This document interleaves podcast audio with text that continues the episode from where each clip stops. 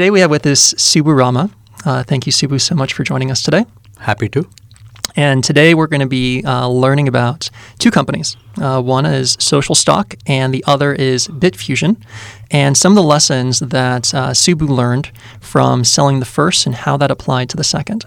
So, why don't you kick us off with uh, kind of what the idea was with uh, starting Social Stock and transition into uh, kind of what the acquisition experience was like there?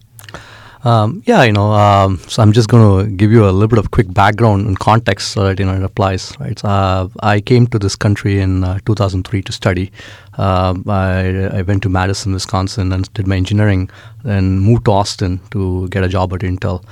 Um, so, uh, you know, I, I, came from India, and uh, I you know, I worked at engineering at Intel for about seven years, and I always wanted to build my own company. My dad was also sort of an entrepreneur in India, so I always seen him build a company. And uh, my mom never wanted me to actually run build a company, but I always had this itch, and uh, I was on a visa here, so I couldn't actually start a company until I got my green card. So the minute I got my green card, around the time when iOS and Android everything was very popular, me and a buddy of mine, uh, we were reading a book called Unincorporated Man, and this book is uh, is about what if the whole world is a stock market, and how could people buy and sell equity in people. So it's a very interesting book. Uh, basically, the context is uh, basically the difference between going to Stanford versus a community college is how much stock you sell. So me and my buddy, we said, hey, why don't we build an app around it, right? We got influenced by the social network movie, Facebook and everything. So, okay, let's, an iPhone and Android was very popular. So we hacked our way and we built an app and we put it out to our friends, people. Three months, more, not more than 300 users. Uh, so not much of a success. So we kind of pivoted that. Uh, and around that time, he didn't want to pursue the app, you know, for too long. So uh, I kind of took over the, the, the IP from him, and I tried to still hustle and you know try to see if I can pivot it. We tried to pivot it to a, a loyalty application, uh, selling loyalty solutions to small businesses in Austin. So we were selling loyalty to uh, places like Dominican Joe's, you know, uh, Austin's Pizza. So we were basically a digital loyalty solution using social stock as a backend. Uh, around the time, I got introduced by a friend uh, to a guy in Silicon Valley uh, who introduced me to a VC, uh, and he basically told, "Hey, why don't you move from Austin to Silicon Valley? Uh, I'll give you some money." So I just left my job, and then I just moved from Austin to Silicon Valley and uh, just sold everything that I had here. Uh, went with two suitcases, crashed with a friend there, uh, sort of living the dream, right? Yeah. and I had to pivot uh, the company because I had been I had about 50 businesses in Austin. When I go to Silicon Valley, I had to start over. So pivoted that company into a marketing automation company, uh, selling marketing solutions to companies like uh, like financial institutions. And what we were sell- what I was selling, and I had I had built a small team around me by that time. I convinced like another person to also move with me to Silicon Valley, and uh, we were I was selling marketing solutions where hey, if you had hundred thousand dollars in marketing, do you sell uh, do you spend it on hundred people or ten people or one person? So so again, it was a solution that I had built, social stock, which was basically like a multi-dimensional social graph. I was trying to find the right problem, right? So uh, did that, you know, went to TechCrunch Disrupt, uh, uh, presented at TechCrunch Disrupt, and to be honest, I bombed the pitch. Oh, uh, I, after the Disrupt, uh, could not raise any more money, any money at all. Uh, uh, so kind of spending my own money, trying to, you know, work my way through. so the biggest lesson I learned that overall, and in the end, I had to pretty much, you know, get rid of the assets. So it was not a great acquisition or anything, but you know, I had to get rid of the assets. we had we had a, we had a, a potential acquirer who wanted to buy us, but we walked away from it, and it was a whole thing. But then uh, the biggest lesson I learned is survival. So you know the difference between uh, success and failure in a startup, in my view, at that time I learned was survival. If you're in the game, you will always win, but you got to be in the game first. So the biggest lesson I applied from Social Stock into my second company. I had, after Social Stock, I had uh, joined Dell. Uh, I was uh, working, uh, you know, for the CIO there, uh, building innovations there. And the biggest lesson I learned after Dell and I started Bitfusion, uh, I had an idea that I had that I worked on something about 10 years ago that came back. Um, It was, hey, we just need to survive. So uh, built it in 2015, ran for over four and a half years, and we survived. And you know i think everything else matters to that yeah i love that. I love that. So talk to me about how you came up with the idea for bitfusion Uh, so Bitfusion, uh, the whole what Bit, we do uh, we did at Bitfusion was uh, virtualization of GPUs. So we were uh, providing uh, infrastructure management for GPUs and other coprocessors. So very similar to what VMware did for x86, we were doing the same for GPUs and other coprocessors. So the idea came about when I was reading an article in 2014 by the Intel COO called Diane Bryant. Um, I had worked at Intel, as I mentioned to you in the past. Um, I had worked at Intel. Uh, I had the opportunity to work on the integrated graphics at Intel, the things that we have in our laptops, uh, which goes with the CPUs. I had worked on the very first version of that, so I'd seen how powerful it is. In fact, Intel sells more graphics card than anybody. Uh, people don't know that because in every laptop, every CPU, there's a graphics card attached to it, and Intel sells a lot more of those. And uh, in 2014, this article, what she's Diane Bryant said is, hey, Intel is going to release a chip with an FPGA in it. An FPGA is a field programmable gate array. Uh, it's basically uh, like a like a circuitry that automatically morphs to anything you want at runtime. So you can basically make it do speech recognition if you want. You can make it do video processing if you want. It's basically hardware that morphs she said it's going to basically Intel is going to release this in three years, and uh, it's going to be with every CPU something that kind of connected back in my uh, past was, hey, uh, when Intel released the integrated GPU, it became a big thing. It became very popular, uh, and everybody thought this is going to be the next big thing. So I said, hey, I need to write software for it. Uh, I didn't know exactly what kind of software, but I said, I need to be able to write software to make people easy to use, make this exotic hardware available to normal people, sort of supercomputing for the masses. And I pinged a few friends. I pinged about four people. Uh, two of them said, "Hey, are you crazy? Like wanting to do an idea or a startup?" Uh, they didn't even want to basically, you know, partner with me. Like it's not like I had a great exit, right? So two of them said, oh, "Yeah, I, I kind of want to do a startup too." They were in large companies, uh, and they became my co-founders at Bitfusion. And I'd become smart, you know, from my prior time in survival. So I pinged uh, another guy that I had known from the past, and he connected me with a VC in the Valley uh, called Data Collective and um, you know met Matt Ocko, who was a VC at Data Collective, and he liked the idea, and a few others that I had known in the angel network, they liked the idea. They said, "Hey, I'll put some money in," and then we said, hey, "Okay, let's." You know, uh, quit our jobs and try to do this full time. So that's kind of how the whole genesis of idea came. Uh, what we ended up three months after we started the company was very different from the original idea. yeah. so what was what what did you find uh, product market fit doing? What was kind of the competitive advantage um, after that three month period? The competitive advantage that we found was uh, GPUs are there in the market. Everybody were actually using GPUs, or a lot, not a lot, like enough people were using it, but GPUs were very expensive, and people were not using the the utilization of a GPU was very low. So you have you buy a GPU for 6k, 7k. Now it's about 13k uh, to buy a GPU. You buy it, but you only use it about 25% of the time. You waste a lot of those. So the opportunity that we saw was, hey, kind of like what VMware did about a decade ago, they said, hey, you can take a CPU and slice it to smaller pieces and make more people use the same CPU, sort of get more bang for the buck. Thought we could do the same for GPUs. And that's where we saw that. And, the value we were providing to customers were we're going to help you reduce your cost. And we were selling to IT departments uh, who wanted to set up GPU as a service. And they liked what we have because there was no solution which helped them reduce the cost of their GPU infrastructure because GPU infrastructure is already very expensive. Hmm. Got it. Was there a lot of competition at the time? In fact, uh, to be honest, uh, the way we were doing it was very unique. So, uh, virtualization happens at different level. Virtualization can happen in a hypervisor, or virtualization can happen, like you know, sometimes uh, you know, in a at a container level.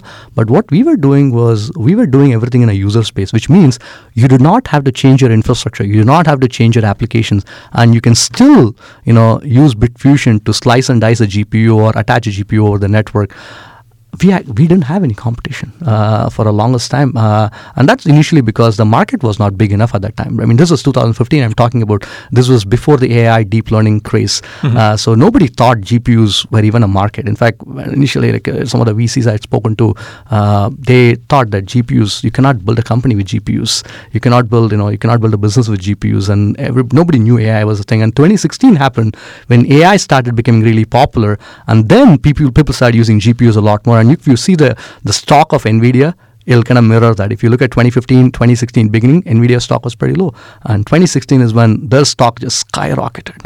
And around the same time, everybody started using GPUs, everybody started buying GPUs, but then the same problem: it's too expensive, uh, and uh, you know your utilization is low. So that's kind of you know how we saw the big you know product market fit. Got time. it. Got it. So you operated the company uh, for about four years, five years. Uh, four and a half years. Got it. And uh, at, kind of at what point did you start thinking maybe we should take some chips off the table? So we never had the intention to sell the company, you know, uh, because I think companies are never sold. Companies are always bought, right? Uh, I think companies, people should have always have optionality.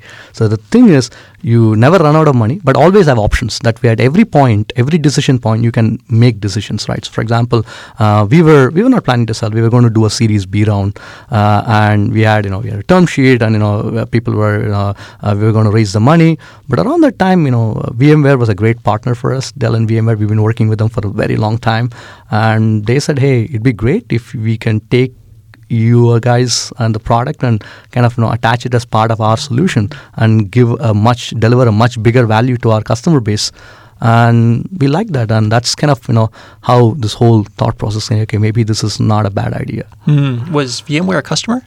vmware is a customer and also a partner so we were in the Mm. market together with a lot of uh, you know joint customers as well And how did they make the acquisition offer to you? Uh, I mean, it was a very, you know, I mean, it was, it's, I mean, again, it's, it's, a, it's, so acquisitions never happen just like, you know, hey, nobody calls, the picks a phone and say, hey, by the way, I want to acquire you, right? Never, rarely happens Yeah. that way, right? You kind of work with them for a long time.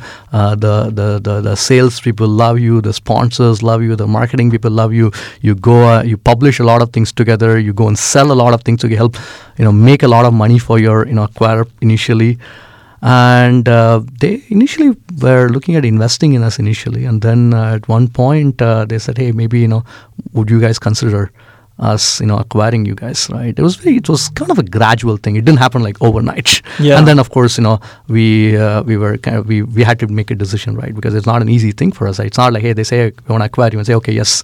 Uh, so we had to have a conversation among us and say okay because choices to make. Again as i said options right?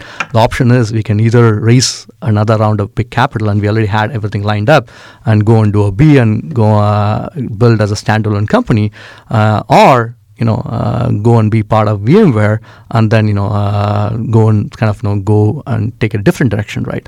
The the reason we decided on acquisition was because uh, we saw that the product is going to have much wider deployment and market penetration if it gets integrated with what VMware has. VMware already has a lot of customers, and a lot of people already use CPU virtualization, and they are all buying GPUs. Now imagine we become the GPU virtualization power for that, right? And that's where our whole thing was. And uh, the, the money is definitely a good thing, of course. In every minute, at the end of the day, as a uh, you have a fiduciary responsibility for the shareholders, for shareholders and the investors. Everybody should make money, like good multiple. Uh, because, but more than that, it's uh, the product that's getting deployed everywhere, right? Much wider adoption of the product. And number two, um, they have a much bigger checkbook than we can ever have, right? So, so we could do a lot of things that we may or may not be able to do uh, staying as a standalone company in a short time. So those were the decision points that we took as to why we, you know, want to get acquired. How many co-founders were there? Uh, three of us. Three. Were, were all you guys on board with the acquisition? Uh, you know, uh, uh, again, it, it was not an easy thing, right? Like, you know, because, you know, uh, we it's not like you know i mean uh, we don't say okay we want to get acquired okay let's go and acquire. You evaluate right? You look at options. You kind of convince yourself this is the right path right? Because when, when an acquirer basically puts an offer to you uh, i mean the way it happens is they generally talk to you and then they give you a term sheet and there's a usually it's a non-binding but it has usually a 48 hours or you know uh, three days depending on the leverage that you have and then there's a whole due diligence process that happens and then they basically you know uh, acquire you and give you the money so the deal can fall through any time. And acquisition is also a distraction, right? Because when you're going through this process, there's a lot of legal work and all these other things you have, which means if things don't go through, you are actually kind of you may be in a worse spot than what you, where you are before, right? So, so those were the questions that we had. Like, what is the probability this is going to happen? Let's say if this doesn't happen, are we okay? Are we okay actually, you know, spending that one or two months, you know, doing this? So, once we started having those conversations, once we are clear of you know what what those things are, what the trade-offs are, then everybody pretty much you know got on board. How did you divide the work the of uh, due, due, due diligence between the three of you? Well, you know, um, so you know, we, had we had a fairly big team, right? We had we had also basically you know built a team. We had Hmm. built an executive team by then. You know, we had investors, right? We had a council. Uh, and it's it's there's basically three pieces that are there, right? There's the technical diligence that is there, and then there's uh, the you know sort of the uh, the business uh, you know diligence, all that work, and then the legal uh, thing, right? Basically, sort of you know shepherding the legal uh, work, right? So that's kind of how we divided the things among in the company. We said, hey, this is this is what you know, okay, technical diligence, you know, take care of all these things, and then uh, you know, we kind of you know, uh, uh, in in some ways, I try to play the quarterback in certain places. You know, uh, another member of the management team, you know, he tried to play the quarterback in certain places, etc. So. Did you guys bring in any advisors, or did you rely on any board members or you know um, consultants during the process? Uh, so absolutely, we have. I mean, we had a lot of advisors, you know, uh, at Bitfusion, uh, and uh, had also, you know, one of the things I had also done, you know, during the history of Bitfusion, about a year before, you know, we got acquired, uh, is I had also brought on a CEO from outside, you know, uh, after we raised the Series A and scaled to the next level. So he had a lot of exp- experience. You know, he was an exec in a prior company, has gone through this a few times. So we had enough knowledge among the company Mhm. uh, to kind of you know take it to that you know uh, go through the whole process, right? But. I mean, uh, but it's still a new thing. Every Yeah. time you learn new stuff. yeah. What was the most challenging part of the process? a lot of paperwork. right. So that was literally the most challenging. You know, in fact, uh, even the day before we. Uh, uh, we we made the announcement. Uh, we were up till 2 a.m. You know, uh, trying to basically wrap up some of the paperwork Yeah. between us and the acquirer. So Crazy. it was it was a lot of work, right? A lot of you know patience, and in fact, one of the things I learned uh, during this whole process is um, uh, I, I learned that. Um, you need to have a really good legal team, and we had a great, you know, uh, great set of lawyers. And uh, one of the things I learned was uh,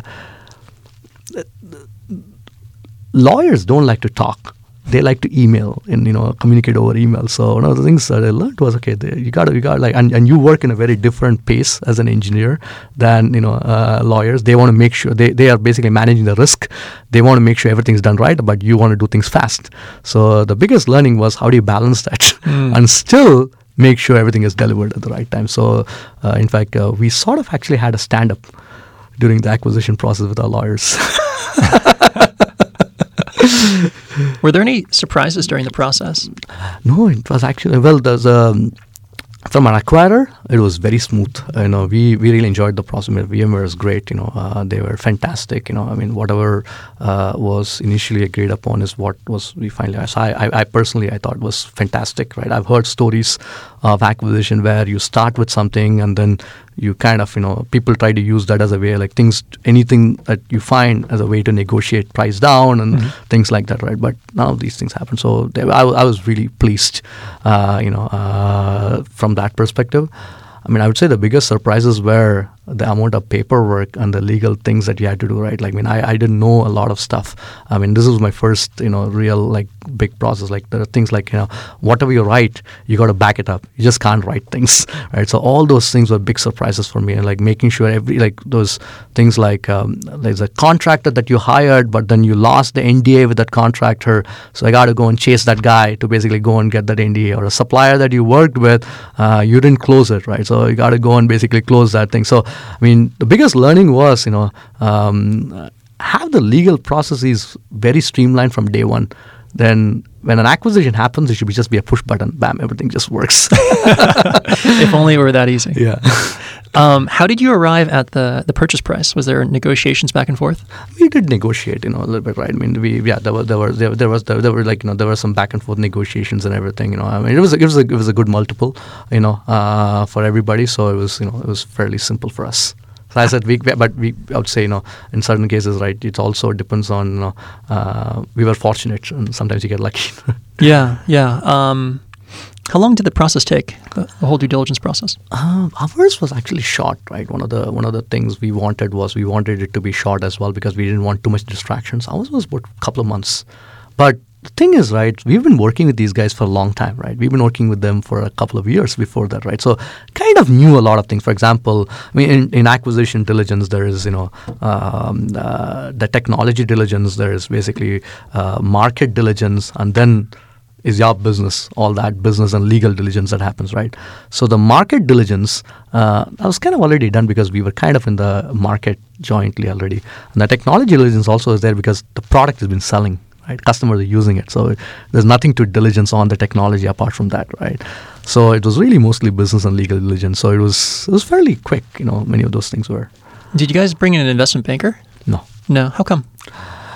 I think you know uh, it all. I, in my opinion, that depends on the acquisition, you know, uh, price, right? If it's a, if it's a, if it's a, like, and I've known st- stories where even sometimes for a, you know, like a, like a, like a half a billion dollar acquisition, you don't sometimes bring in an investment banker. But I think uh, unless an acquisition is over half a billion dollars, I just don't think it makes sense to bring an investment banker, right? I mean, there are two reasons you bring an investment banker. One is, hey, uh, it's a half a billion dollar plus acquisition, so any price reduction is going to be significant. So you want the investment banker to be the buffer to make sure all the paperwork, and at the same time, if you're a half a million dollar plus company, you need to make sure that your operations don't suffer. The investment banker kind of acts as a buffer to do all the paperwork and all the things that I was telling you, the Scrum and all those things, right?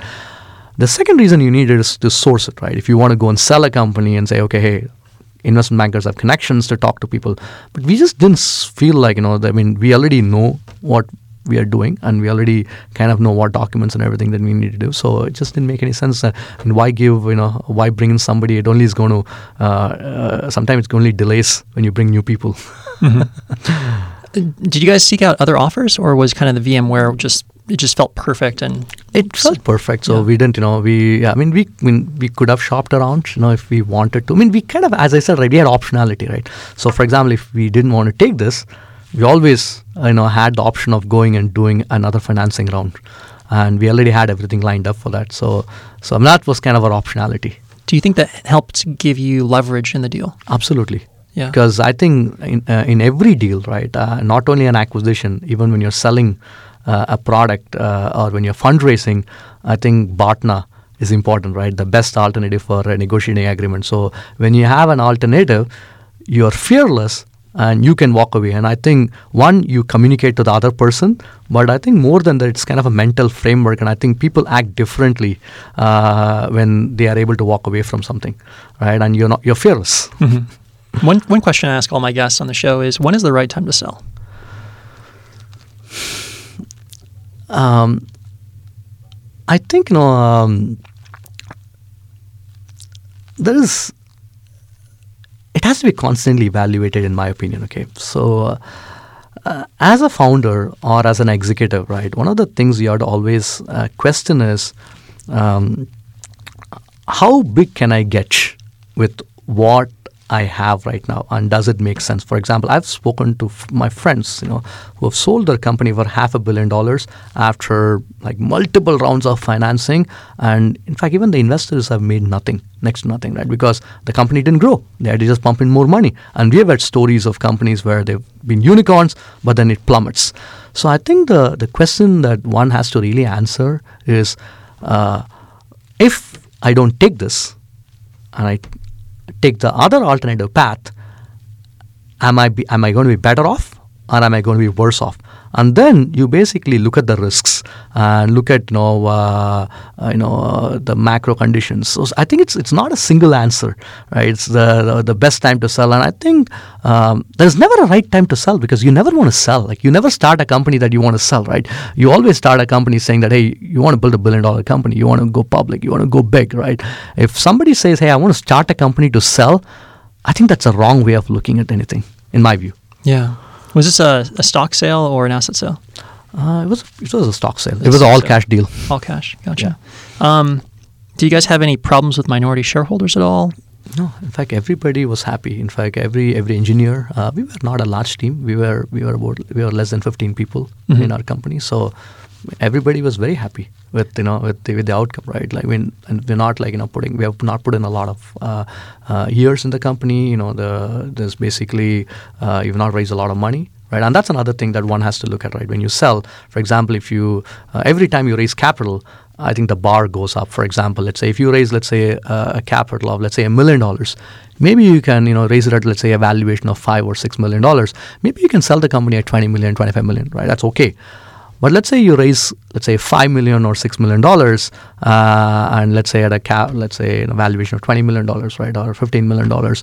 Now your bar goes higher. Now you have to basically say, okay, I need to sell between 50 and 100 million dollars and when you raise let's say 20 30 million dollars your valuation is going to be you know uh, 50 or 60 million or 70 million now you've got to basically sell at 300 million dollars or 500 million dollars because VCs always want like or any investor right? Uh, people want at least you know anywhere from 3 to you know 10x return right? And at every point they always want these numbers. So um, so I think it's that it's that price to valuation and how much money you have taken in the company that really determines you know what do you want to basically sell it for and when that needs to happen in my view. What role did your investors play in the process I mean, they were all like helpful, like because investors, yeah. one, I mean, they, they they all have gone through this multiple times, right, from a very different perspective, uh, and uh, they they kind of actually provided the the the advice from you know how do we negotiate certain things right and, and, and actually the best thing uh, i always uh, tell other people now also is